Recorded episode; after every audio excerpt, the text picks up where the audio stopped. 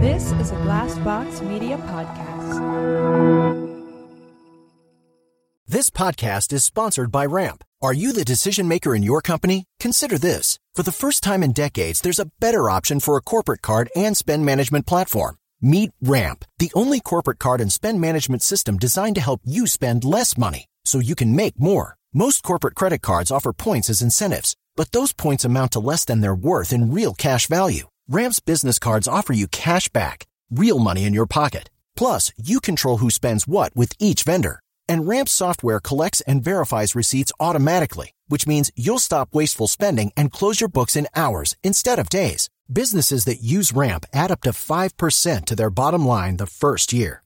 If you're a decision maker, adding Ramp could be one of the best decisions you've ever made. And now get $250 when you join Ramp for free. Just go to ramp.com/easy. Ramp.com/easy. RAMP.com/easy. Cards issued by Sutton Bank and Celtic Bank, members of FDIC. Terms and conditions apply.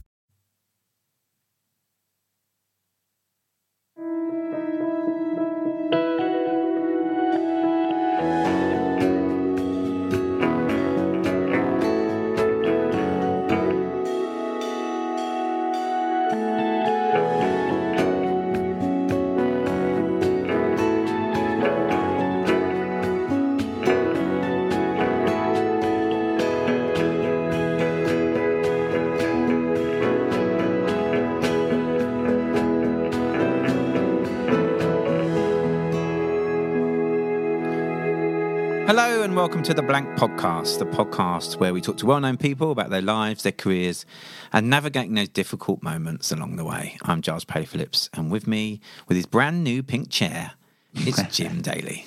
Yeah, I have got a brand new pink. Sounds like a euphemism of some sort. Like Papa's got a brand new bag.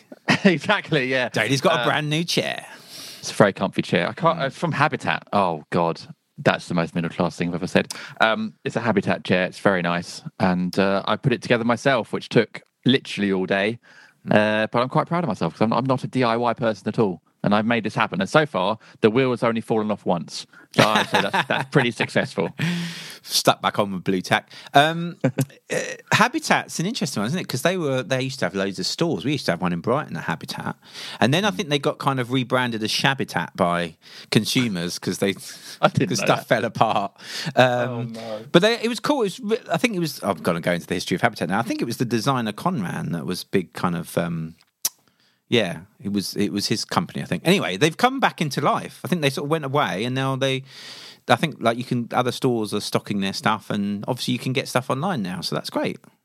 So if they want to sponsor the podcast, yeah, we won't call you Shabitat. No, we won't. We'll think of a better copy there. But yeah, I'm in my nice new chair, feeling comfy. I don't have to. I'm not breaking my back now. It's only been a year that I've been looking for a new chair. I'm not breaking wind. I'm not.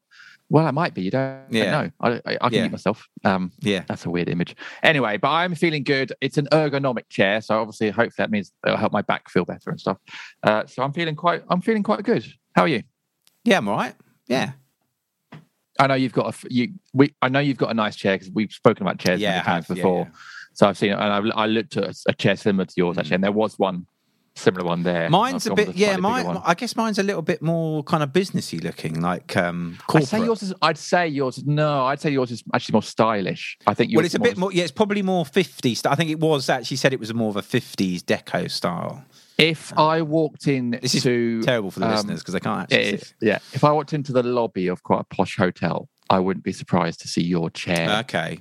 There, does that make sense? Like sort of like quite a fancy. I think the manager of the hotel's probably got one of these chairs. Yeah, yeah. You've got a real strong manager vibe about you at the moment. Come into my office. You're fired. Yeah. The Alan Sugar of the Blank podcast, which I guess makes me the Karen Brady. I guess I don't know. Yeah. I don't watch it. No, not right. Anyway, we've got a wonderful guest on this week, comedian Vix Leyton, who is absolutely fantastic. And it's a really, I'd almost say life-affirming episode, this actually, because we talk a lot about jobs and boundaries and making changes in your life. And I think it's a lot of stuff that anyone who in any industry listening would be able to relate to. Yeah, absolutely. Yeah, I love Vix. She's such a great person. And you and I have both been guests on Comedy Arcade, which is her brilliant podcast. Yeah, do listen to it. It's a fantastic, yeah, it's really great podcast. And and it's just fascinating talking to Vix, because obviously she's sort of come into comedy quite late on, in her sort of mid to late 30s, and just negotiating the industry. And obviously she talks about a lot of the pitfalls of it, but also the supportive networks that are within it as well, which is really great to hear, actually, because a lot of creative industries, you don't hear that so much. So it's really lovely that comedy people sort of do kind of help each other out, which is really lovely. And she's just a lovely person. It's really, really nice to talk to her. Really easy to talk to. I mean, this hour and something flies by, because she's just so easy to talk to, and very engaging and very funny, and a great storyteller. So I think you can get a vibe from what her stand-up's like as well from this episode as well. So if she's playing near you, do go and check her out. I believe she said, I hope it's okay to say this, that her Brighton Fringe tickets will be on sale now by the time this episode has gone live. So she is performing at the Walrus in Brighton. Do go check it out. I'm guessing from her website, or just Google Vix Leyton or find her on Twitter. I'm sure details are there, but do go and check her out. If I could also do a bit of promo for my Museum of Comedy gig, Giles, because that is this week, Thursday. Yes. 7 p.m. at the Museum of Comedy, Thursday 24th of March. Please do come along. I'm doing my solo show, the same show that I'm taking to Edinburgh this year, hopefully, and I did a few times last year. It's called Jim Daly, Football and Fatherhood, and it's about football and fatherhood. That's what it says in the tin. But it's a sort of sweet, heartwarming show, I think. It's how I've tried to write it, and I'm very proud of it. So tickets are £8 for Museum of Comedy, or 2 for £12, which is what a discount that is, if you use the discount code Cascarino, as in Tony Cascarino. What a great discount code name. Yeah. And it all is explained, Giles. I know you've seen the show. It all is explained, the Cascarino thing in the show. But yeah, put that in the discount code at the Museum of Comedy website, and you'll get two tickets for £12. So that's at museumofcomedy.com. And then you just go to What's On and scroll down to March 24th. And I am there. So please do come along. If you're London-based, it would be lovely to see you. Definitely go. It's a brilliant show. Thanks, man. That rhymes. There you go. Should have got you to do the marketing. Shall we, speaking of marketing, do a really quick... Well, I'm going to do a tweet, but I think you've got some Amazon book reviews. Yeah, we thought we'd do some reviews this week, because for those who might not know, maybe new listeners or people that haven't decided to invest in a book recently, well, we've got a book. It's called Blank, White's Finds a Falter and Found, How to Pick Yourself Up Again. You can buy it in all good bookshops. You could also get the audiobook in all good audio places, bookstores. You can if you want to hear us reading it, you can, or you can buy the book if you want the traditional route. But yeah, I thought it'd be quite nice to read out a couple of reviews we've got here. Yeah, go for it. This one's from Anya Marsh. She says, "Okay, I'm a busy person. I've literally no spare time on my hands, so reading books takes me a bit longer than it should. Except this one. This one I read in one night. I could not put it down, to the annoyance of everyone who required my attention. It is absolutely brilliant, thought-provoking, but not in a heavy way. I must read and reread and reread. Definite 5 stars. Whoa. I think that's my favourite review we've ever had for anything. Yeah. Because that's such a relatable review, because I feel the same way about the sort of time as well. But thank you so much. That's lovely to hear. Yeah, I'd like to read one more if I can. This is Karen Andrews. She says, the topic is a cozy blanket for the soul. And she says, I've never really read a book like this before. Most of my literature shows the bad side of humanity. This book is all about the good. Life is pretty awful right now, and this book is a shining light in the darkness and a good giggle." Oh, lovely. Wow, there's some lovely reviews. Yeah. That's so nice. I'm glad. Maybe we should do this every week. Probably should do, actually. It's a nice little confidence booster. I've got a tweet here from Chanel Titterington. Great name. Yeah. And she says, "I'm really enjoying Blank Pod. There's been some great guests on that have been relatable and extremely interesting. Phil Wang made me chuckle. Plus, I love finding a diverse grocery shop. Yes. And Russell Peters is hilarious." So lots of things that have resonated with Chanel. And then she's tweeted a photo of her with a can of... Can you remember what Phil was talking about? Began with an M. Milo, that's it. Or Milo, I don't know. It's green, is it right? Green? It's green. Yeah, it's green. Yeah. And she's put PS not bought in Peckham, because I know Phil was talking about his favourite diverse shop in Peckham. But so Chanel, thank you. That's a lovely tweet. Really appreciate you getting in contact. Yes, thank you, Chanel. Yeah, so if anyone does want to get in contact, they can. They can ping us a message at our various different handles. normally starting with Blank Pod. Well, they're all the same, aren't they? Yeah. Twitter, Facebook, Instagram, all at Blank Pod. And that's how to get in contact with us. Yeah. So we'd love to hear, you know, any bits you've enjoyed from any episode. Please do get in contact. But this is an episode I'm sure you're going to love as well. This is the one and only Vix Leyton on the Blank Podcast.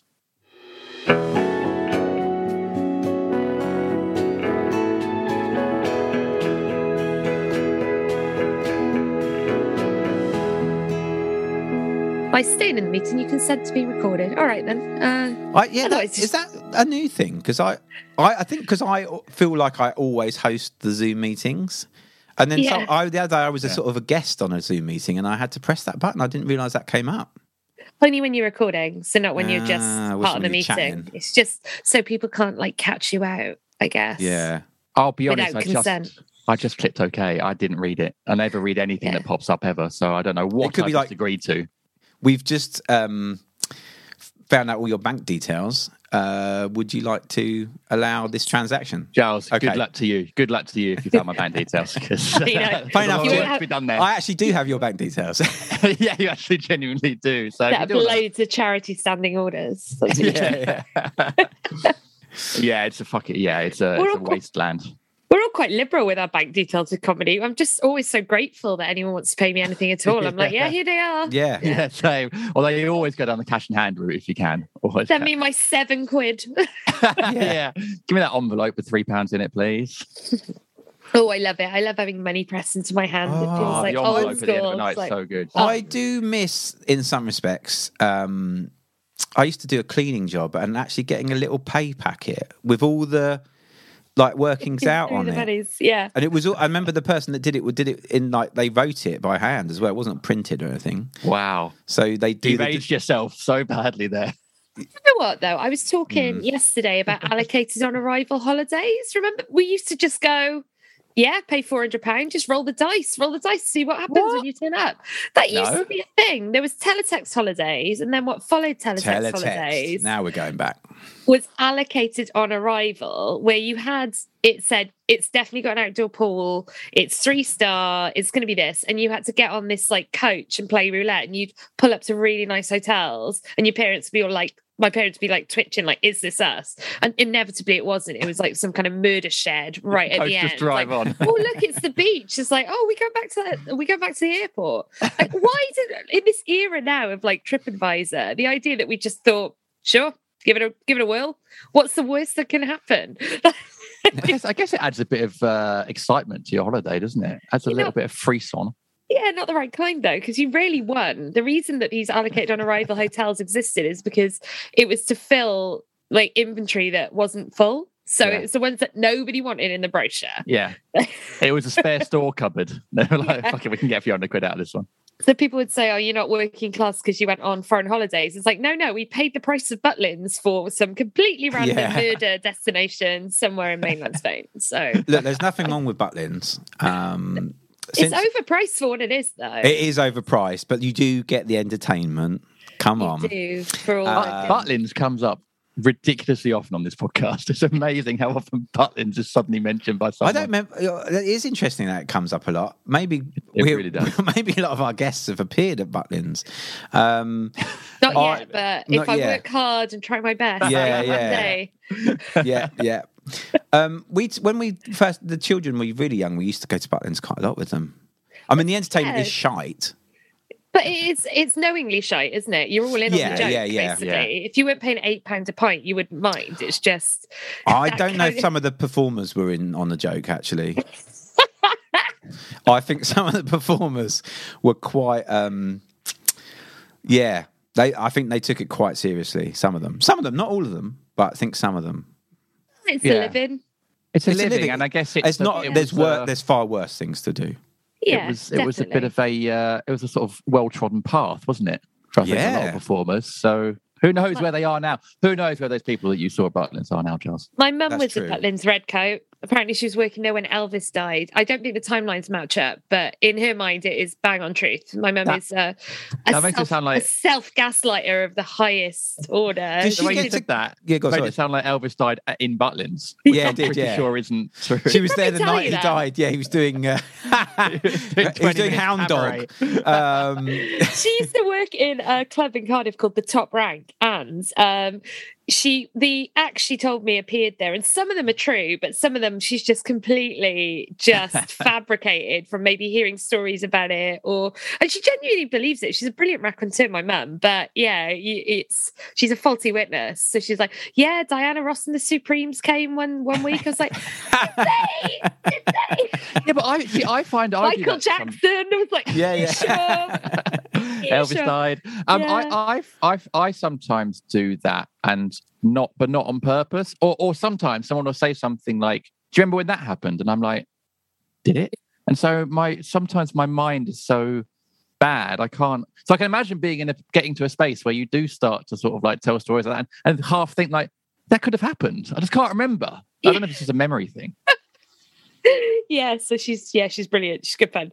Can I ask, has she still got her red coat? Was she able to keep it?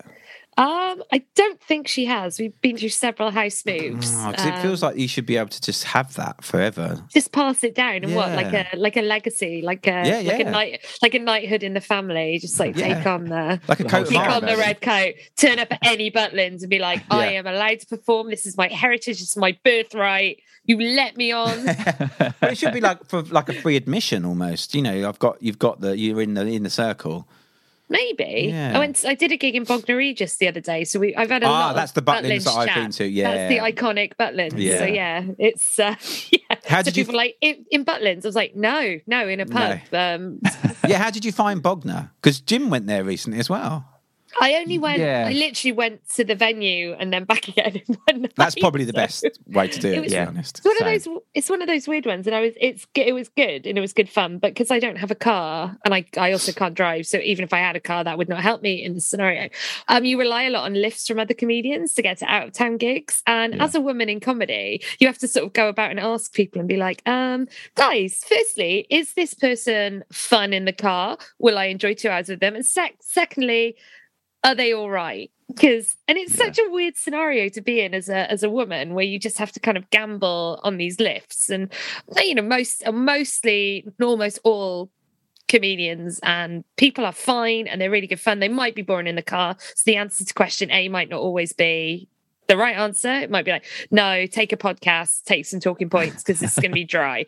But it's a weird thing that you kind of have to ask these questions now to sort of safeguard yourself. But it's a funny old time to be a woman in general, I think, not just a woman in comedy. But it's one of those jobs where you notice it more starkly because you do a lot of late night gigs and you just get paired with people, really. Yeah. And it's like, oh, well, this person's driving, so just hop in that car. And then you catastrophize because obviously the news has been awful over the last 18 months. And you're like, oh, the worst case scenario is this could happen to me. I'm trusting a stranger effectively, but. Yeah, fortunately, there are sort of good networks in place where you can just sort of double check everyone, and even people that you think that there's absolutely no reason to doubt. You've got to be doing these checks. So yeah, it's quite depressing that you can't trust. Yeah, just trust. Like the worst that's going to happen is we've got nothing in common, and they're going to tell me that vaccinations will make me an alien. Like that, and you'll take that. You're like, I'll take that. It's like, okay. Yes. Yeah, I mean, obviously, that's not the experience of blokes basically in comedy. I think I've never had to, when I was getting lifts, never had to worry about that. And then once I decided to start driving to gigs, I mean, I sort of like being on my own anyway, but like it was just giving me sort of like the power to do that. But I remember I drove Sophie Hagen to a gig years ago in Cardiff. They were a great passenger and we chatted loads and really got on well. But I remember they said to me, I asked around beforehand about Jim Daly, hadn't met before. Yeah. And the feedback I got was, Jim is the nicest guy in comedy. And I remember thinking at the time, that's great. Didn't say funniest, but I'll take it. I get that all the time. I get like, oh, you work really hard. And I'm like, no, I don't want to be seen as someone who works hard. I want to be seen as someone who's effortlessly good. Like this is not the positive feedback you think it is, because I am obviously in comedy, so I am deeply flawed as a human being, so I can't take things in the spirit that they're intended. So exactly. All we want is just to be told we're funny. We don't want literally that is all we it's not none difficult. Of the soft skills, please. No. I don't care that I'm fun in the green room. No. That's not and the times you really cling on to it. When someone says like, oh, you were really funny tonight. I think about that for weeks. Like it's just like you really can. That's all we want. We are fragile beings and we just want a little bit of love. But like 100 people could say to you, yeah, you did great. And then one person will be like, it's not for me, but you know, hope you had a good night. And that'll be the one that I think about. Yeah. Oh, or they go, you look like you were really enjoying that. And you think, no, well, your material was really interesting. Yeah. Did you have fun up there? Well, now I didn't. No, thanks very much for that backhanded slap. So, yeah.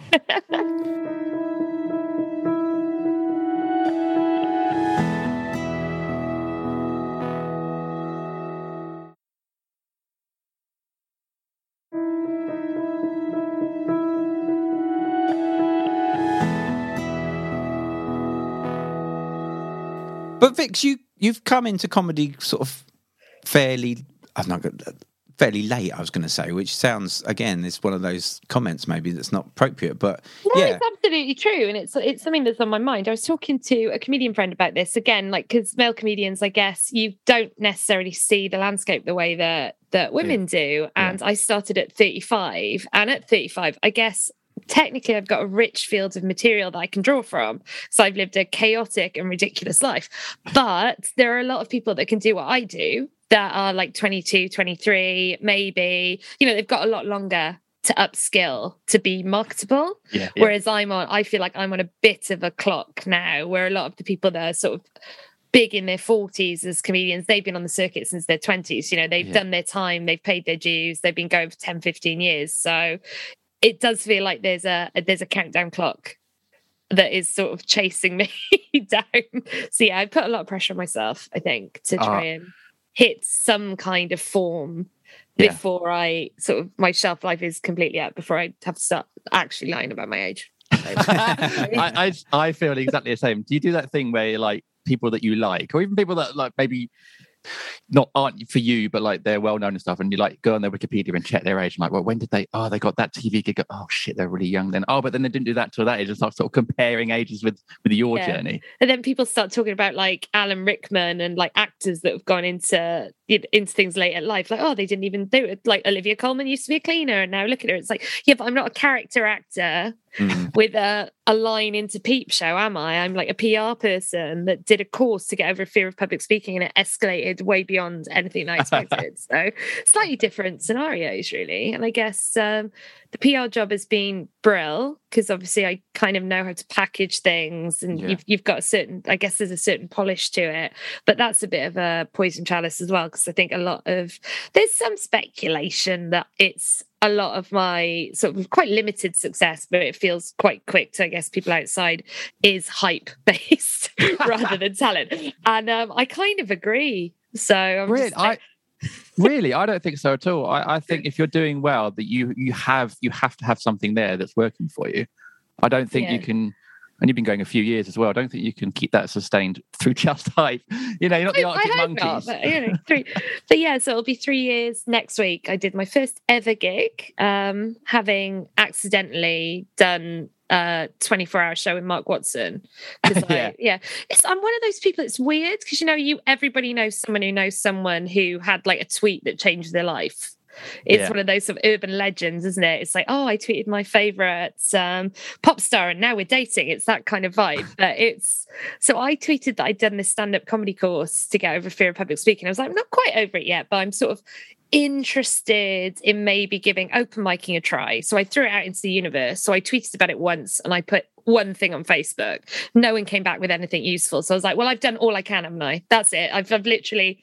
That's all I can do. I put it out there. Nothing came back. I'll just put this idea to bed. And then Mark Watson saw my tweet and was doing a 26.2-hour show for charity to mimic a marathon. And he tweeted me back and said, do you want to learn stand-up comedy and get over your fear of public speaking for charity with us at the Pleasance. Now, amazing. Mark Watson has been one of my favourite comedians for about, well, as long as I can remember comedy, really. I used to go and watch him at the Glee Club in Cardiff when I was about 19. So I had to say yes, even though it was like the scariest thing ever to consider getting up in front of people, not even people, just like people that I really respected, because typically it's a proper tour de force of like really cool, famous and alternative comedy names in these shows. So I've watched them as an audience member, but I was like, nah, I've got to say yes to this, and I've got to make it work. And it was the start of something quite special for me. So, or because I tweeted, like it happens. It's worth being on there. I know it's a cesspit, but sometimes it comes good. Well, that because I think that idea of like, it's my wife and I do it at the end of every year. Well, actually, I haven't recently, but used to like sit in bed and say like, what do you want to do next year? What do you want to achieve? And like say it out loud, that kind of thing. And there's a whole theory, isn't there, of like putting stuff into the ether and saying it will come back. And I think I sort of like 99% think that's probably bullshit. But yours is an example of it actually working. Like genuinely, that's what you did. You sort of put it out there into the ether and it came back. So I guess there is some kind of truth behind it. It's like, yeah, did I manifest it? Am I Noel Edmonds? Yeah. Yeah. Did Noel Edmonds invent manifesting then? I think he might have drawn light to it. It was like, what is it? Like astral listing or some, it felt like hokum when I read it. What happened to Noel Edmonds? Like he came up with that concept, didn't he? The boxes game. Or Deal or No Deal. Deal or No Deal. Yeah. Oh. And then... so that kind of brought him back into pop culture, didn't it? Was that before or after the cosmic stuff? I think he might have asked the universe for that. So I guess that's a proof point in itself. I'd forgotten about the cosmic stuff completely. But yeah. Yeah. Do you think, did he manifest Mr Blobby? Did that come some sort of like weird fever dream? I hope so. Maybe, yeah. I something happened to him to come up with Mr. Blobby, so we can rule it out. I'm not sure. I saw this conversation going, but yeah. I'm not sure we can give Noel so much credit for all these wonderful inventions like Mr. Blobby and Deal or No Deal. I'm not sure. I mean, we'll give him manifesting, but the other ones, I'm not sure about. Okay. Yeah, I'm on his Wikipedia page. I'll be honest. In points. Yeah. My Wikipedia tabs are brilliant already. I've got Yeti mic open. I've been looking at Butlin's red coats on eBay to see how much they're worth, and there's none there actually. So well, you can't buy a red coat. No, you can buy Bez. You can buy signature books. People that have had their signature books from Butlin signed for £60, but I think they're really, really old, with no particular famous names. Bill Tenick. Charlie Martin. Are these well-known performers? I'm really showing my age now. I don't know. And then bears. Well, look like all sort of like creepy old bears that are wearing red coats for £10. So it's not looking good. Creepy old bears, not bears from the Happy Mondays. Yeah, I was thinking you were saying bears as well. I thought you said bears, and I was like creepy old bears. So I was like, would we call it creepy? No, if you could buy a toy of Bez in a red coat off eBay, I mean, I'd be all over that. People would buy that. People would definitely buy that. Let's make that a thing. I was like, what would his talent have been as a red coat? What would he do? Well, clearly dancing. Dancing is enthusiastic, but it's not. It's not the work of a qualified man, is it? I don't think he's had any formal training. No, definitely not formal training. Unless taking loads of drugs was his formal training, maybe, part of the journey. Yeah, he manifested it, and thus it was so. Going back to the public speaking thing, was that through work or something? Was that something that, obviously it was a personal kind of, you wanted some personal growth in that area, but was it to do with work? Was it to be more dynamic in meetings? What was it? What was the sole purpose, I guess, to start with? One thing, because I was a show-off child to the point where my parents were proud, but also I think embarrassed by me in that way that you are when you know you've got a little precocious brat tour de force of a person. I have one. So I used to put on my own shows when I was like 7 or 8, and I would like write the shows, I'd star in the shows, I'd do all the marketing material for the shows, I'd go flyering up and down my street and would bully, by virtue of being a small child, would bully the neighbours to come to these shows and pay the ticket price, because you can't say no to 7-year-olds, a pushy little 7-year-old. You charged a ticket price. Hello, Linwin, what are you doing? £3 for this £1 show of The Ugly Duckling? Yes? I know, I charge that now for work in progress, for like real. This is just me with like a paper dress with feathers glued onto it, emoting. So this is the kind of stuff I used to do all the time. Like I'd be brilliant on The Apprentice. I also did a raffle as part of that specific run, The Ugly Duckling run. I did a raffle where my mum gave me £5 to buy prizes, and the top prize, so I decided to take a cut of the money myself. Nice. So the top prize was a bag of jelly babies, and the second prize was some chewing gum, and the raffle tickets were £1. Jesus. Wow.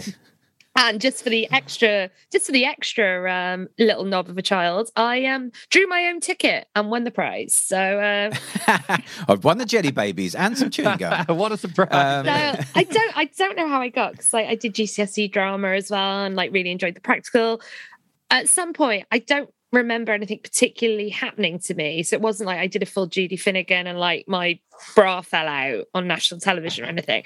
I don't remember any particular moment where I lost confidence. Yeah. It kind of developed over time, and it went from, oh, I'm a bit nervous about this, to my eyelid would twitch. Like I'd feel physically sick at the thought of even standing up in a meeting in front of like 8 people. And my job's a lot of presentation. So that was a little bit of a problem. Like I get through it if I had to make a presentation, and usually people would be like, oh, that was really fun, because something would switch on in my brain. But what I couldn't tell them is what I'd said probably didn't correlate to what I had to say. Like I didn't get through my points or refer to my slides at all. I just sort of went into some kind of like white noise space and just went there. And I started to get invited to conferences to speak, because I was a woman working in tech. So I worked in affiliate marketing for a while. I worked in cars. So I was one of the few speakers on like mobile phones. So from a press point of view, I was like quite a leading female speaker on things that are typically male dominated. And obviously the good thing is there's a lot more push to try and balance out panels. So now in a panel of 5 straight white men, they will put one lady. And I feel progress sales. Yeah, I feel really great about it. And they would ask, they were asking me to be that lady, and I was saying no. And then I was going to these panel shows and seeing that there weren't any women on and going, oh, what if we're all saying no? We can't all say no and then bitch about it together at the back of the room. I have to do something about this. So I signed up to do a half-day comedy course whilst I was drunk on New Year. It's like it was like stand up for like basically for business. So it's like for any aspect of your life. So if you wanted to learn a bit about stand-up, or you just wanted to be a bit more confident, it was like a half-day session with a not-for-profit called Funny Women, run by Lynn Parker. Mm-hmm. And it was just quietly revolutionary. It was really weird. It just flicked a switch in my mind. Like, it didn't switch anything off. But a lot of it felt like common sense. But sometimes you just need somebody else to say it back to you for it to stick. So I came out of that feeling like it was something that I could overcome. Yeah. What were some of the exercises? Oh, sorry, Jim. I was going to say I was interested to know what some of the exercises were in that course. My favourite one. So we all went round, the classic, go around in a circle and tell us something that you wouldn't know about you just by looking at you. So there were probably about 25 of us in the room, and the specifics of it was, don't think about it. Like, you just say what comes up in your mind. Don't prepare it. Don't think about it. When it comes to you, just say something.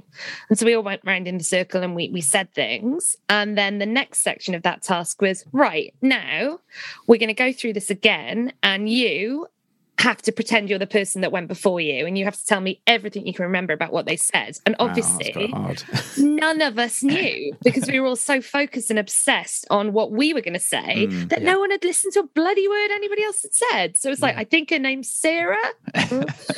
And the point was made, it was about active listening, and basically you wouldn't be able to get yourself into the lather that we'd all got ourselves into, stressing out about what we had to say, if we were actually present in the room, listening to other people, riffing off them. Yeah. like life would be a lot easier. And that was the first time I'd ever really thought about that. And I was like, God, how much have I missed going to these meetings, going to these conferences, just looking at my paper, getting myself in a proper little stress. Like, I've missed quite a lot, and I'm better in meetings for it now because I do actually pay attention. But don't tell my bosses, I'm always paying attention. We'll cut that bit. We'll cut it. It's fine. Leave it in. I don't care.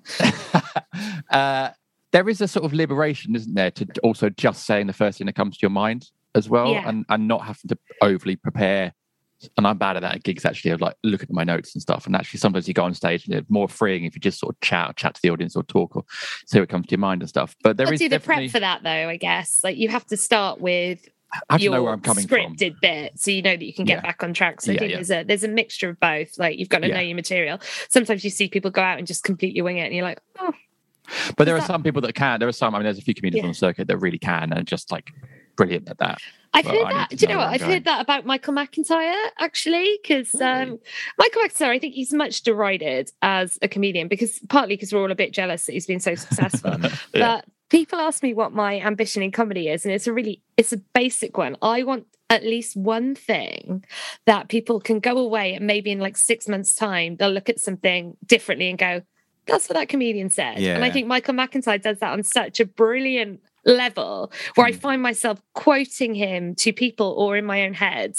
Just like, I can't see like a parasol on holiday without thinking about like his little bit about it, or someone overtaking you on the motorway. And I know it's like, oh yeah, everyone can say it's just observational. Everybody can say what they've seen. But I just think there's such a beautiful skill in the simplicity of it, in making people think that you're talking to them. It's something Sean Walsh does really well as well. Yeah. You can feel like, I used to think his sets were like written for me. I was like, oh my God, how does he know? How does he know I do that? And it's like, it's so special. And that's the kind of vibe I want. I want people to feel like I'm connecting with them, even if we're in a room of like 400. So. Yeah, and I'm a big fan of Mark McIntyre. I think it's horrible that there's negativity about being likable.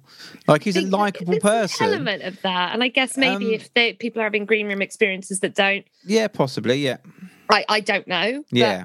From what I've heard, someone told me that they saw him. They were a bit sceptical about him because he was just coming up as a comedian. His name was being bandied about. And they saw him come and do a gig where he improvised the whole thing and people were hysterical. Like, he did like 10 minutes on someone at the front's hat. And, you know, it's that kind of skill. And so everybody, I think, who's worked with him at club level isn't surprised. But I guess it's easy to see. It felt overnight, even though it probably wasn't overnight. There was a lot of work. There's a lot of natural skill because there's some stuff you can't teach, but a lot of work would have gone into that as well. Yeah, because I think I'm going back to him. I think I saw him on some Raw Variety thing, which was like, I don't know, in the mid-noughties. So it's been, you know, I think it has taken him a while, but yeah, I guess because he become a kind of, I guess that early evening kind of entertainment thing, it does get sort of, like you say, derided slightly, which is a bit unfair, I think. It's not always true. I don't love all the sort of crowd pleasers. I'm not going to name names because I don't want to get in trouble. But, but yeah, it's not always true. But I think he's got a real warmth about him as well. Genuinely, I used to watch his clips on YouTube. Like, they were the kind I could watch like hours of it, and it was the kind of clips like I'd send to people. I go, "Oh, Dad, this is you." Yeah, or, you know. Yeah. And I think I love that. And I think I'm kind of pitched because it's weird because I'm a massive alternative comedy fan. Like, I love alternative comedy more than life, but it's not who I am and it's not how I write. And that will never not be a disappointment to me because... So Andrew Neil's one of my favourite comedians. I went to their show and they genuinely, like, they articulated things like, that are quite dry topics, things like veganism and sustainability in a way that genuinely has changed my behaviours. Like, how? Like, it was hilariously funny, but there's a thing about how many mugs you've got in your cupboard. And every time I open my cupboard, I'm like, fuck, that's a lot of mugs. I don't need these mugs. I have got a favourite mug. What? Like, I just wish I had that. I just wish I had that kind of skill to present something in a kind of a weird and alternative way. And it's, but I'm kind of knowingly a bit middle of the road. And I think this is sort of one of my insecurities, I guess, as a comedian. I was saying this to a friend. I don't know if I'll ever be anybody's favourite on a bill. And I think I have to come to terms with that. You won't. That's a big leap to make. You don't know that. You don't know who's in the audience. You don't know. They're never my favourite. You'll watch people absolutely smash and you'll be like, because there's a new comedian, relatively new, called Dan Tiernan, and he's just been nominated for Best Newcomer at the Chortle Awards. And I remember the first time I saw him and I went away like giddy from seeing him because it was such a high octane set. It was so well written. It was so unusual that I was excited on his behalf. I was like, oh my God, I can't wait to see what happens next to this guy. And he's just gone from strength to strength. And like, God, it'd be lovely to be someone who had that. And I don't think but you don't know who. I mean, I think all comedians have that. We all sort of like play ourselves down a bit. But I think you don't know who's gone away from gigs you've been at that where your material has just been at the right time, right moment, right pitch for them at that moment, and they went away thinking, oh, that's exactly how I feel about stuff, or I had similar experiences. And I think, and they might not tell you about it.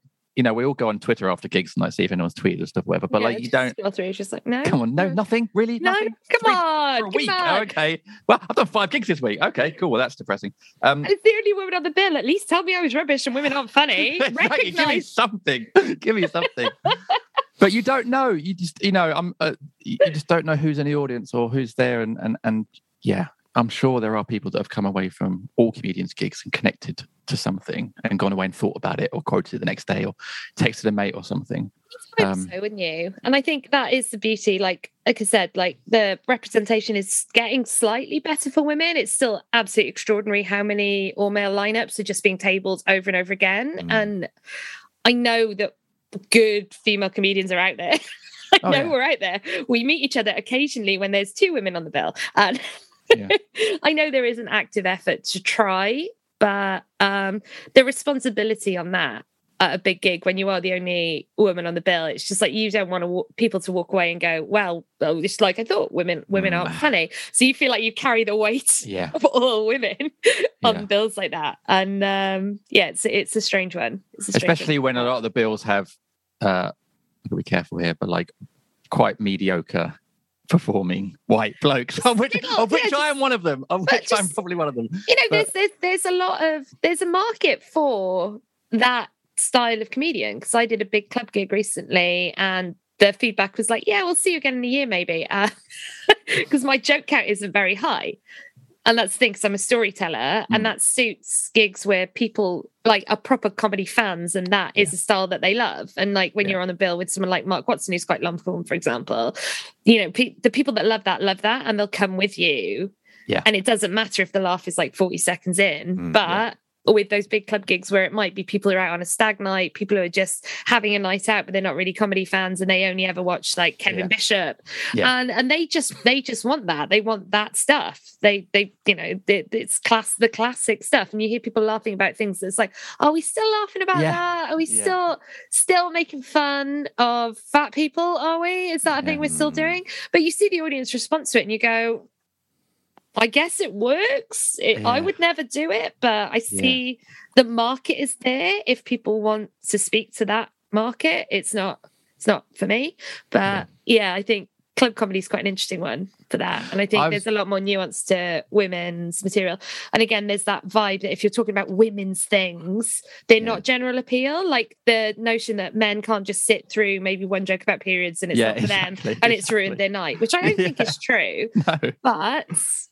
I did a poll because my friend runs a research agency, and I did a poll in lockdown to see who thought women were funny and who didn't. And the data came out that most men would say male comedians were the funniest, but also a lot of women agreed. So they'd say the funniest person in their life was like their dad, and like no one's putting their female friends at the top of the list. And when you see... you know, I don't want to be an apologist for how TV shows and panel shows are booked. When you see data like that, because a lot of them are data-led because they want the most views possible for the advertising revenue. When you see data like that, where both men and women say they'd rather see men, it's a predicament, isn't it? So I think we just need to be a bit more open to, like, everybody can be funny and all start putting our money where our mouths are. And if you see female comedy nights, all female lineups where it's heralded, all female lineups, a lot of the times it's mainly women in the audience. The same with like women in business conferences. It's not a comedy thing. A conference that's mainly women will attract mainly female delegates. And the people that are there, we already know. Yeah, exactly. No one is learning anything in that room that like about the universality and like what resonates with men, women, and non-gender conforming people, like, we're already bought in. So if you're a woman audience member at an all-female comedy night, you're the person that doesn't learn anything. She's like, yeah, I already knew this, women. Great. Yeah. So yeah. It's a problem that, because obviously I work in marketing and PR as well, it's an interesting problem to solve. And I don't know who's responsible for solving it, because it feels like it's going to require quite a seismic shift in public sentiment. Because nobody wants to put on a gig like, oh, it's an all-female lineup. Nobody wants to put on a gig and then have it half full. So that's not fun for the lineup. That's not good for revenue. So I don't know where the changes need to be for this to be better. So does it takes like, if there's an all-female lineup, it takes like blokes who would normally go and see something else saying, right, tonight we're going to go and see this all-female lineup, and like tell their mates about it and tweet about it and stuff. And so there's a bit more, I guess, noise around it, and then. Yeah. And it's like, it's okay. See that. It's okay to go to this. We're not just going to talk about periods. That, you know, we also the same stuff, guys. But also, if you do, you'll be all right. You'll be all right, because we're going to explain it to you. We will contextualize the thing. Exactly, and like, it'll be funny. We'll all learn something about each other, and it will be funny. Yeah, and funny is funny. Like, it doesn't. Yeah. You know what I mean? Yeah. The bottom line is funny is funny, and yeah. I don't. Yeah, that is really interesting about the data-driven stuff. And you're completely right, and I can see why now. TV bookers book the way they do and stuff like that, and even promoters with club gigs and stuff. But yeah, it's just you know, because there's a lot of hack stuff about like women, how emotional women are. It's like, it's not, and this is why I love podcasts like yours. Like, it's not okay for men to be emotional. It's like, without someone going, "Ooh, are you on your period?" It's like, no, I'm not angry with you because I'm on my period. That might be why I've just told you to your face, but the fact remains, you're an asshole. It's not why we all have hormones. It's not just, that's not exclusive to women, but it's just yes. Yeah, and see that guy who's like having a fight down the pub car park. He's emotional, by the way. That's why. Yeah, that is playing out in a slightly different way, but ultimately he's not all right. Ask if he's okay. Ask if he's okay. So yeah, it's just really interesting. And like, that's why I love Rich Wilson's podcast as well, Insane the Membrane, because it's nice to hear those topics discussed, and it's nice to have male comedians who talk about that, who bring the topics to the stage as well, and sort of highlight these things. And we do need that. I think we do. It's sad, but we do need, I guess, men to get behind and validate these female comedians, these non-binary comedians. These are worth your time. Like, make the time to go and see them. And you see people doing good work in it, but. You know, to get to equality, I think you do have to over-index for a little bit. Yeah. Until it becomes equal. And that's the thing. You'll hear that argument when you're like, oh, well, this isn't fixing it. An all-female lineup. Well, that's excluding men, isn't it? It's like, no. Yeah. Sometimes you need to overcorrect. Yeah, absolutely. To hit the middle, to come to the average. That's just the nature of it. And it's brilliant to see more disabled comedians getting spots on panels. And like, that's not a spot that they're taking from me. That is a spot they richly deserve. And I would love to see an all disabled lineup, just because I'm like, yeah, brilliant. They exist. There needs to be more accessibility. The reason we're not seeing more of them is people who are physically disabled. Open mic venues are not fit for that. Yeah. A lot of them are upstairs, downstairs. They're in basements. They're in attics. They're disabled people can't even come to a lot of comedy gigs. And that's something like Sophie Hogan's doing a lot of good work on, that in trying to find venues that are accessible, that have gender neutral toilets. But these places don't always exist, but we need more people doing more of that, because you're not going to see these voices. We're not going to see more diverse acts if they're not getting booked and progressing, because there's one slot for them. So you're not going to see the rich variance of it. Same with women. It's same with anybody who comes from a more diverse background. Maybe we do need these gigs. We do need these like showcase gigs, because how do you progress? Because it's graft. It's so competitive. You could kind of make your own open mic circuit. If you're just a normal, like, white middle-class person, you can rattle around the open mic circuit and you'll be busy every night. You might not be successful, but you'll be busy every night if you are, like, the median person, human being in Britain. But it's so much harder for everybody else. So... Yeah. It's weird. It's weird and competitive, and it's a strange thing to come into as an adult, I think, as like somebody who's like 35, like, to see this, because sometimes it feels like you're in a big sixth form. Yeah.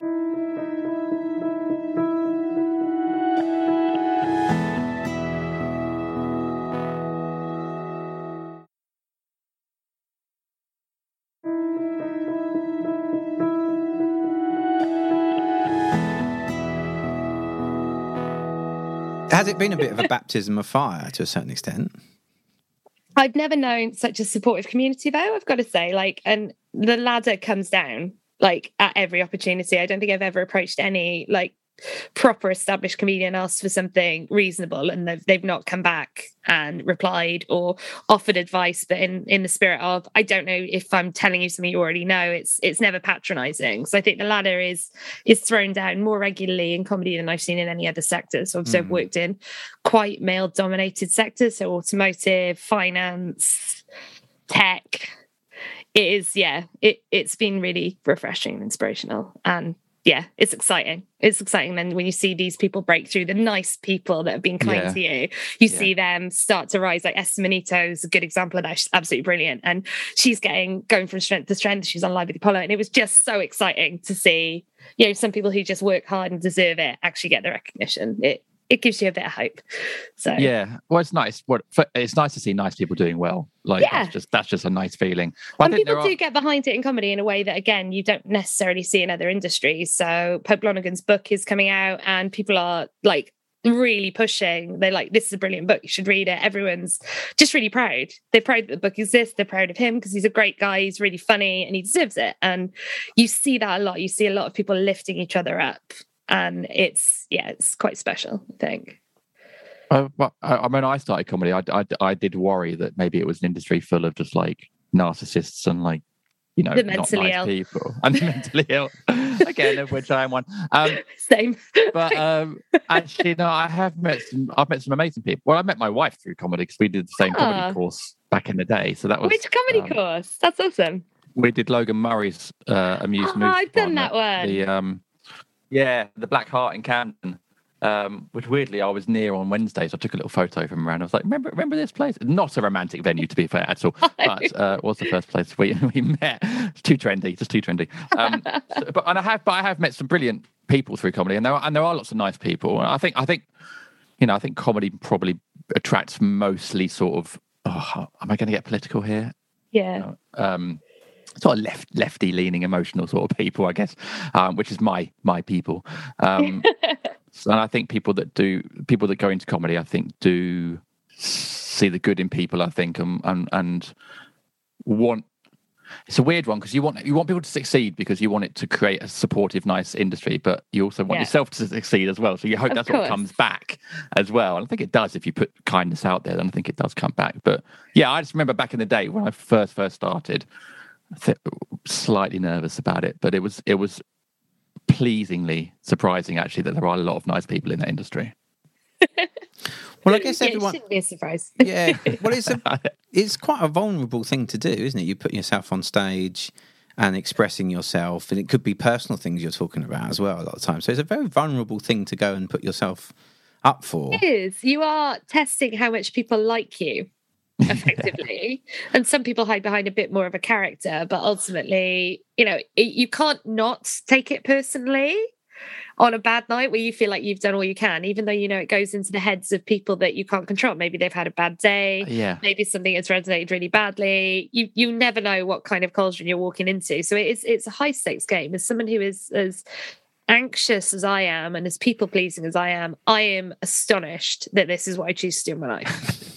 Same. And I would say numerous times a week, or depending on how many times I'm kicking, I'm sat there thinking, why the fuck am I doing this to myself? Yeah. Why am I here? I choose to do this. Yeah. I choose to do this. I hosted a stag party show on the weekends. And as a 37-year-old woman, you do not envision a scenario where you are having to say to a man that you've just met, who's also in their 30s, please do not shit in that bin. Oh God! It's just like, again, I travelled for like 3 hours to get there, and I was like, I've chosen this. It's not Bognor, was it? I choose to be here. I could walk away. I could get up at any time and go, this isn't for me. They do not value my professionalism. Why am I still doing this? But I battled through it because I don't know what it is. Yeah, because like, you just get through it. It's like, well, we're here now. I guess we'll make it work. But yeah. That was a weird day. A weird hour of my life. Yeah, that is. And I was with another comedian as well, a male comedian, and these stags not only were, well, they're exactly, think of a stereotypical stag party it was them. Mm. But alongside the, you know, the calls of getting your cock out, there was also, they started to ship me and this other comedian. And so interspersed with the cocks out, it was like, kisser, kisser, kisser. Oh. I just like, I guess they need to express themselves some way, but what a weirdly wholesome heckle. Like, they're like, these guys are clearly getting on. You should give her a kiss. Just give her a kiss on the cheek. Like, as we left, that was what they said. They're like, just give her a little kiss now for us. It's like, why? Why do you want that? What's wrong with you? The male psyche is an absolute fucking mess, isn't it? It really bizarre, is. Like, it was just so, it was so weird. I was like, what can you possibly get from that? But they were really bought into the idea of me and this male comedian like getting together. So maybe they just like grew up on Blind Date and they just loved the idea of pairing people off. Is that what they thought the concept of the show was? Who knows? Maybe. Like, I don't know, added bonus at the end of the show. Yeah. We had a good time and we've match made as well. What a lovely evening. Like, in their minds, they were forging an unbreakable bond between us through trauma. Yeah. There's a book in this. I think one of us should write a book about this. Stag do. I mean, stag do's are the... They're the biggest nightmare, aren't they? They're horrible to be on as well. Like, as a non-drinker, no one liked it. No one was enjoying it. There was this one guy, Jay, he drank like 5 pints in my company. I was only with him for an hour, and he was weeping into the last one. He didn't want it. And I was deaf. The more I tried to defend Jay against the pint that he was challenged to drink, the more they wanted him to drink it, obviously. So I couldn't help him. There was nothing I could do for him. But I was like, he looked at me and he looked so sad. Yes. Save me now, like, or kill me. I don't know how to help you, Jay. I'm really sorry. It's just like, under what other circumstance would you do that? Like, it's genuinely, it's abuse. It's feral, and like, I don't think any of them are those people in their day-to-day life. By virtue of the fact that the king stag was obviously marrying she looked like a nice woman. He can't possibly conduct himself like that in polite company.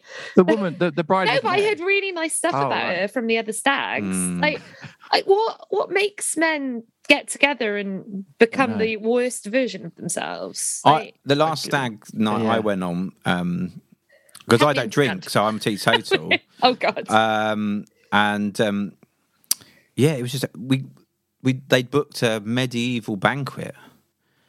Which made it even worse, because they were just like, they were just being so horrible to the staff and everything. It was just really gross.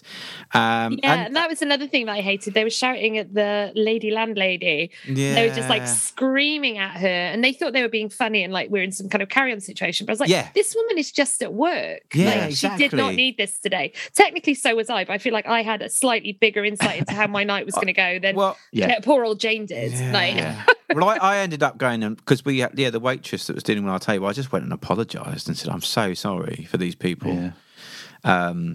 Did they pick medieval because they felt like they could then, like, there was no excuse for they ended up barbaric. It was so horrible because they did end up having a food fight.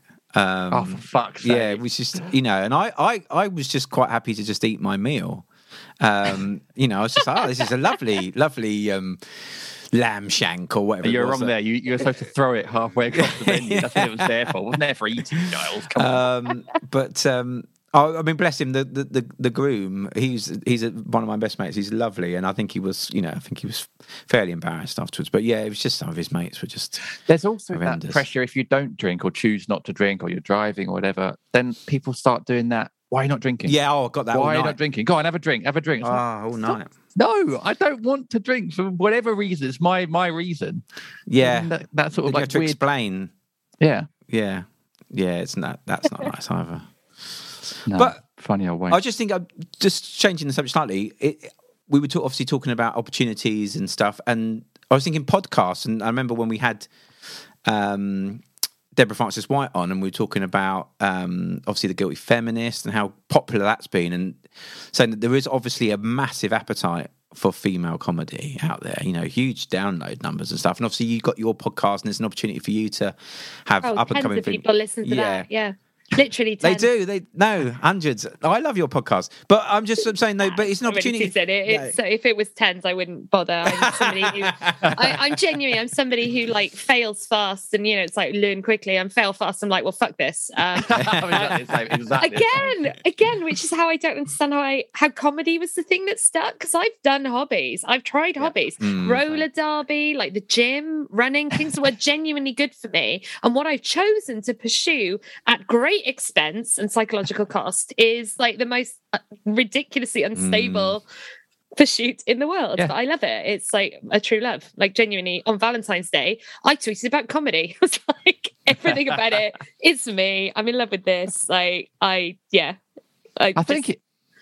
think you're right. It is a love, because I wonder that as well. I'm just someone that genuinely enjoys quitting things, and I don't know if it's just like same. It's liberating. It's liberating. It's like a power grab. Like, I've decided to quit this. Fuck you. I'm in charge, kind of thing. You should see my CV. Get on LinkedIn. Yes, I am very much. I used to like get jobs just so I could quit like 6 weeks later, just for like the power of just like taking it back. I think it's really important though. And I think it's really important to be able to quit things, because that's sort of not in the DNA. Because I guess we're a similar bracket of life in that our parents were like jobs for life people.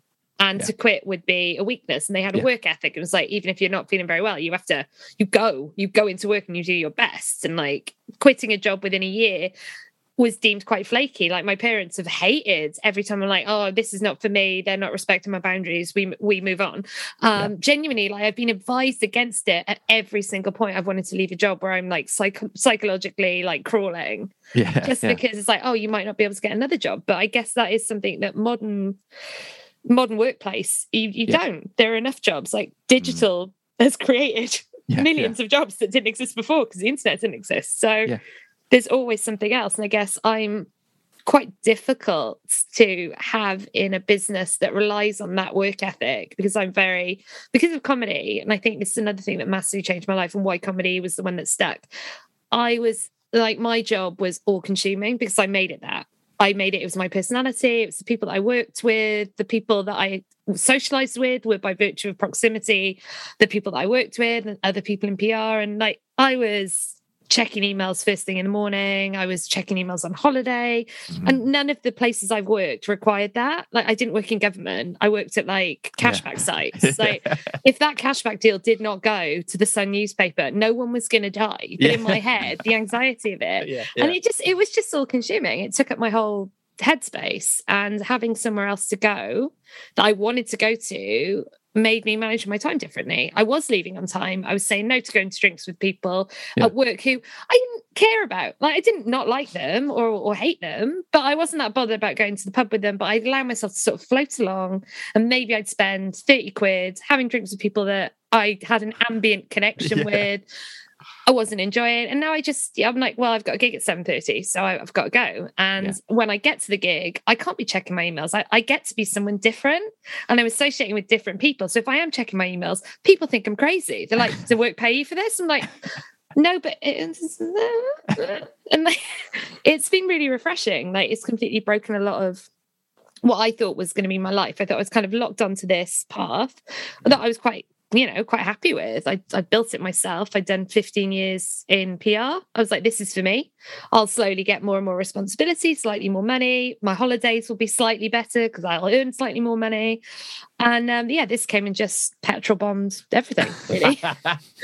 But in the best way. I don't know. Yeah. I would have told you when I was doing my jobs before that I would not have time to like do an evening class. And now I can do like 4 nights a week. Yeah. And my full-time job. And you do find the time. And I hate tropes. You know, it's like, oh, do something you love and you'll find the time. But it is true. That's so annoying. So annoying, isn't it? But people are like, how do you find the time? It's like, because I can't imagine not finding the time, because I love this. This is what I want to get up in the morning and do. So, yeah. But you're right about sort of like, once you go to a gig and stuff, you have to be present. So you can't then, and if everything else work-wise or anything else that you should or shouldn't be looking at does drop by the wayside, because you have to be there in the moment and ready to your set. And no one dies. And no one has died anytime I've done that. Every time I did that and nothing bad happened, there were no consequences to me putting my phone in my bag, putting it events, you know, in a loosely termed green room, which which is again some store cupboard or something. It I built new pathways in my brain where I just thought, I started going, okay, is this reasonable? Do I need to do this now? Can I do it tomorrow? And I started managing my time in a different way, and then I built up a lot. You know, I've built healthier boundaries with work. Yeah. And that's something that I then try and pass on to like junior members of staff. And that's not always, that's not always what businesses want or need, is it? I think they probably do need it. I think we don't want it, but I think they do. And I was going to say the word boundaries as well. So exactly what it sounds like, you've created healthy boundaries, which I think anybody in any industry outside of, I guess, the emergency services can probably benefit from. Yeah, so it was an interesting learning, like quite later in life, and I'm glad that I learned it. But now I'm an evangelist for it. So if a friend's saying, "Oh, it's 9 o'clock, and I'm still working," I'm like, why? Yeah. Are they paying you for that? How many hours have you done this week? They stop paying you Wednesday afternoon. Exactly. Cut it loose. Yeah. Have the conversation. I guess the beauty of working in like younger, cooler companies, like my current company, is they are happy to have that conversation. They know it, they anticipate it, and it makes me feel optimistic for the next sort of generation of people going into high pressure jobs, in that hopefully they will make time for themselves before they sort of come to a breakdown point, which I did a few years ago when I went freelance. And it took me about 6 months to even start digging myself out of that, because I just burnt myself out with it. What were you doing? Yeah. You were just doing loads and loads of hours? Was that... Well, I left a job. I was invited to leave a job, we'll say. I've been invited to leave lots of jobs. I accepted the invitation in poor grace, but I accepted the invitation. And I went freelance, because everybody sells this dream, this notion that freelancing, working for yourself, is like all pictures of people with their laptops on the beach. But for me, the stress of that, not knowing where not knowing that in 6 months' time I will definitely be paid, not being paid for illness, not being paid for holiday, the intensity of that anxiety, like, completely bowled over any sense of joy that I work for myself. I was treating contracting work like I couldn't see it on a monthly basis like I would with a salaried job, because I was being paid a day rate. I felt like I had to achieve something every day. The stress of that was insane. I just get to the end of the day and you could coast, because some days you're really productive, some days you coast. And I never felt like I could coast. I always felt like I had to be like the best version of myself. And it was... But when I said at the end, because I was like a shell, I was haggard with it. When I said at the end that I was going to stop freelancing and go back into a workplace, people spoke to me like I failed, or like I'd misunderstood it. And a lot of people were trying to sell it back to me, like, no, the first 6 months is always hard. It's about to get really good. But to our point earlier, Jim, like, I'm not going to wait another 6 months for it to get good. I don't know how many... I don't really know how many days I've got left in my life. No one does. So that just felt like too high a price to pay. But I'd lost a lot of confidence, again, because I was holding myself to really high standards every day. And when I wasn't achieving anything, I was going home and giving myself an absolute kick-in for it mentally. And then I was drinking quite heavily because I couldn't switch off. Because I was worried about 3 months' time, 6 months' time, a year's time, tax, things that I hadn't anticipated, like all these extra things. So then I was drinking a lot, and obviously waking up not in a fit state to face a day, like even a normal day, let alone another high-pressure day. And I started to use alcohol as a bit of a crutch. And it's like, I reluctant to say it was like a huge problem, because I did sort of dig myself out of it, but it felt like a dependency, like that first drink of the night, just like, because I needed to like be bonked on the head to switch off, really. And that cumulatively, then waking up the next day like not feeling very well, not feeling fit for the day, not being able to manage small tasks, because when you're hungover you're not even small things feel like trees do feel like monsters. And so I was in a really sort of bad way by the time I sort of limped into a full-time job back in the service of the man. But having that structure and stuff was... I needed it. Yeah. I needed it. I didn't want to be my own HR person. I couldn't be. It wasn't for me. But genuinely, the vibe from other people was, it felt like a fail. And they're like, oh, if anyone was going to make it as a freelancer, we thought it would be you. It felt like a natural progression. I felt like I was failing them as much as I was failing myself, because I hate to disappoint people. And but yeah, so it was. It took me longer to break out of that than it should have, because I kept letting people talk me into, no, it's about to get really good. It's not for everyone. It's not for everyone. I think we need to start having these conversations. Yeah. It's not the holy grail. Like, for some people, it's brilliant and they're the right type of person, but I'm quite happy to someone else do the maths. Just you pay me at the end of the month. Yeah, my wife's exactly the same. She's a teacher, and yet she likes that structure of going to work and having that set hours and time, and you know, she's exactly the same. And we've talked about it before. She's said she'd find it very difficult to work from home. You know, just because it isn't unstructured, and she'd just be constantly like looking for other things to. Like spend around doing and stuff. Yeah, it's just really hard.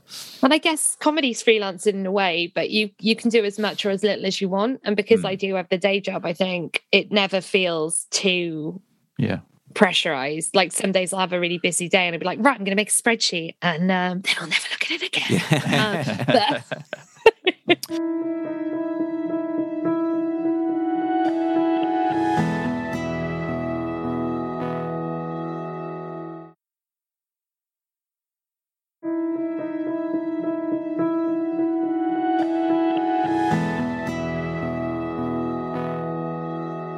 It's something that's come up with a few guests recently, actually, who have got other jobs. And I think it's actually quite, for all of them, they've said it's really nice to have that other thing.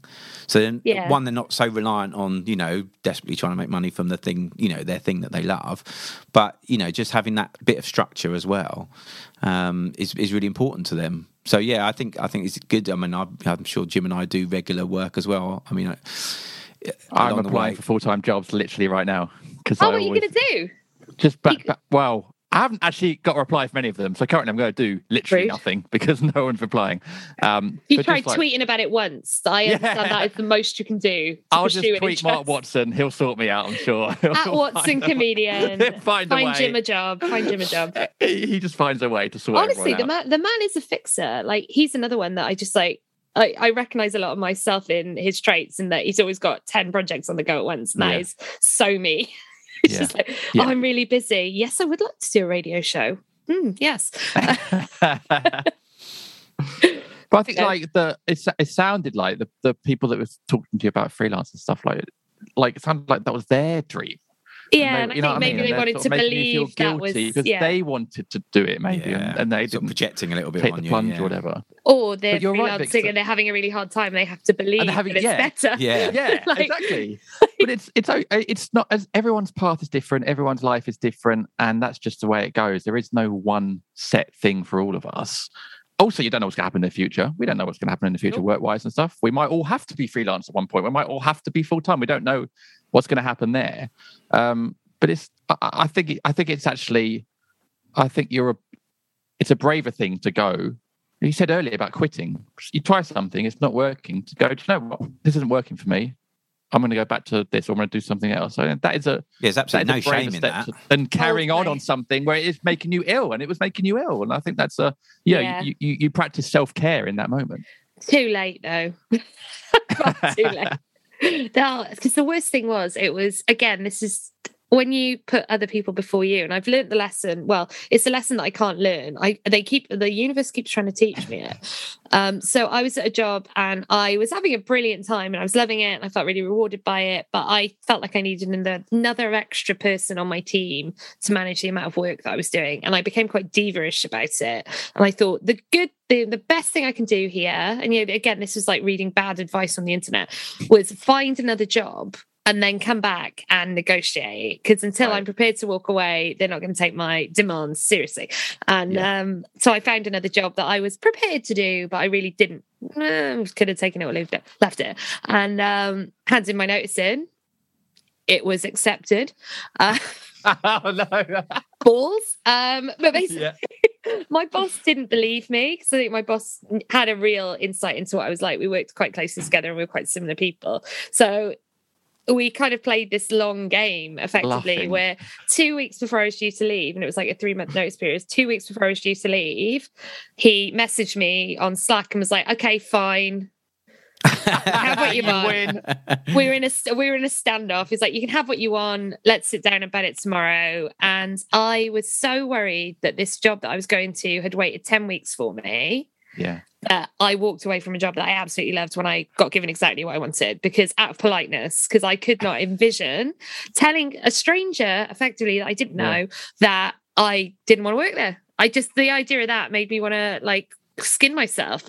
So the most sensible thing for me, in my mind, whatever was going on up there, was to walk away from the job that I loved with the colleagues that I loved and a sense of satisfaction and everything that I asked for, and go to a job that I never expected to have to do.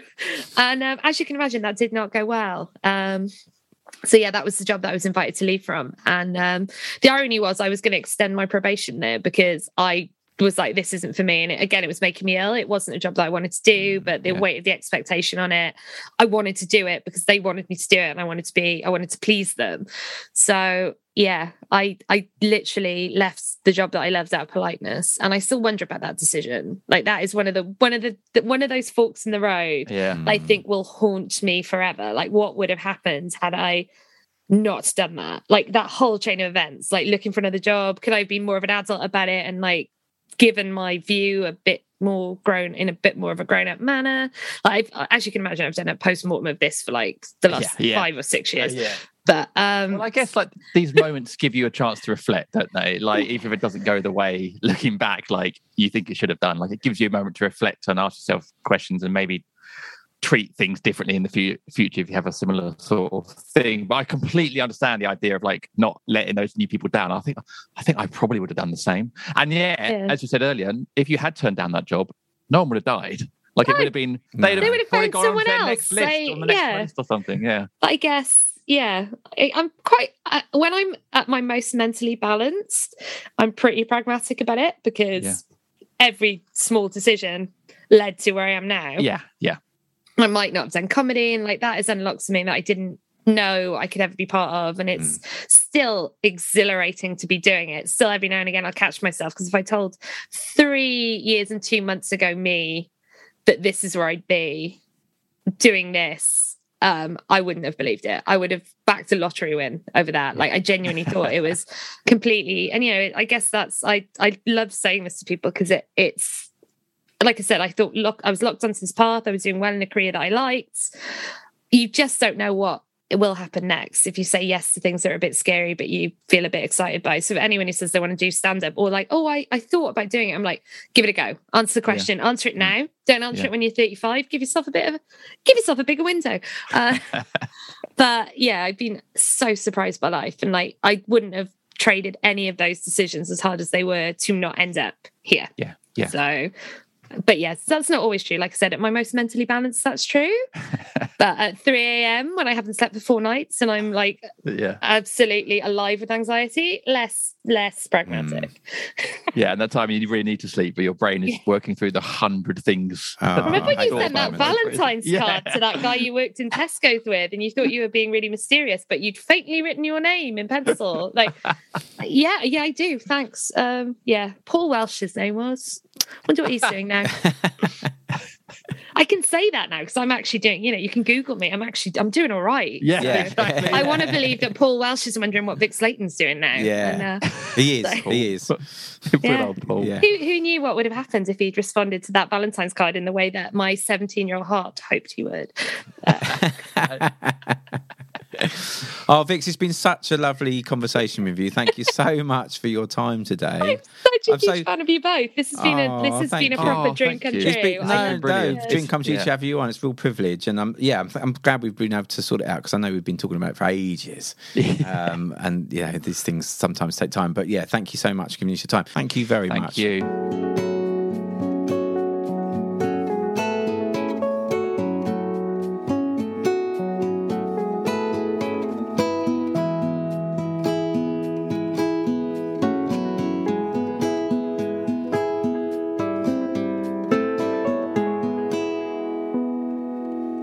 Well, there you have it. Vix Leyton on the Blank Podcast. Brilliant guest. I would say, Giles, quite inspirational, really, in terms of the decisions she's made with going into comedy and how it's, she was telling us about the times when she was really sort of struggling with work and stuff. And then she's made these bold decisions to sort of change her life. And she's ended up in this really supportive industry and is doing something she loves. So I think that really that's a lesson for all of us, really, that if you feel like there's something you want to do or need to do, you do it and see where it takes you. And you know, she is a good example of the benefits you can get from that. So, yeah, really up our street in terms of Blank Podcast themes. Absolutely perfect. Yeah, I love Vix. She's so great to talk to. And, yeah, I can see her career going upwards and upwards. So it's really it was really lovely to have her on the pod. And, yeah, it was great for her to... feel comfortable enough to open up about some difficult times that she's had in recent years. And yeah, we really appreciate her doing that. And so yeah, we just wish her all the best for the future. And I know she's going to have a fantastic career. Absolutely. Yeah. And I think, you know, you make decisions in life sometimes and you might be a bit older. She talked about getting into comedy a bit older. I was a bit older getting into comedy as well. But do you know what? That things happen when they happen.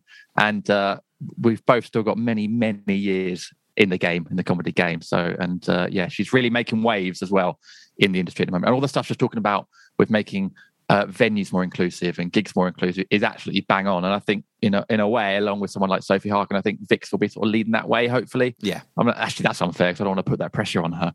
But the fact that she's even talking about it, I think is hopefully making a change. So, yeah, someone that's really making waves in the industry. Yeah. And it was great having on. So do check out her Brighton Fringe show. Go and see her at the Edinburgh Fringe. Come and see me at the Edinburgh Fringe as well if you're going up there, although that's not till August.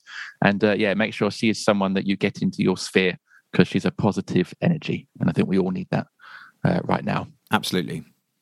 And that's it. That's the end of this week's podcast. Giles, thanks very much for... I mean... just being you. I don't know why I say it because you know I love you, but I don't know. Well, nice I love to you too, at the end of each episode. Yeah. Well, likewise. And I'm excited because we're going to go to the football together. Yeah, we are. We're going to go and watch Palace versus Everton. So yeah, in the FA Cup quarter-final. I see you for the in the flesh. I know. We'll be, yeah, exactly. And we'll be watching obviously the team that we love probably lose, but it doesn't matter. No, we're going to win. No. We're going to win. We're doing well at the moment, and Everton are terrible at the moment. So unless they sack their manager in the next 2 weeks, hopefully we'll be okay. But yeah, looking forward to that. That'd be great. But anyway, our listeners, hope you're having a good time. I'm sure you enjoyed that episode.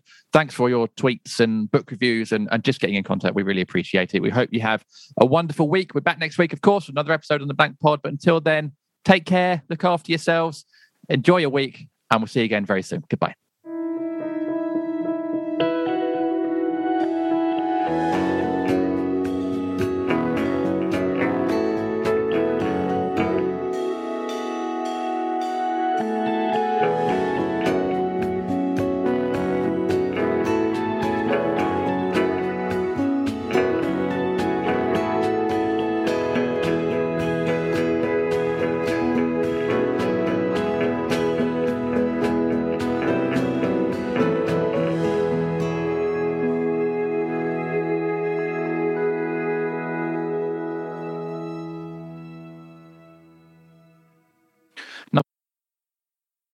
Hey, Drew Scott here, and I'm Jonathan Scott, reminding you that life's better with a home policy from American Family Insurance. They can help you get just the right protection at just the right price and help you save when you bundle home and auto. Kind of like Goldilocks and the Three Bears. It'll be just right for you. We love a custom build. American Family Insurance. Insure carefully, dream fearlessly. Get a quote and find an agent at amfam.com. Products not available in every state. Visit amfam.com to learn how discounts may apply to you. American Family Mutual Insurance Company, S.I. and its operating company, 6000 American Parkway, Madison, Wisconsin. This is a Glassbox Media Podcast.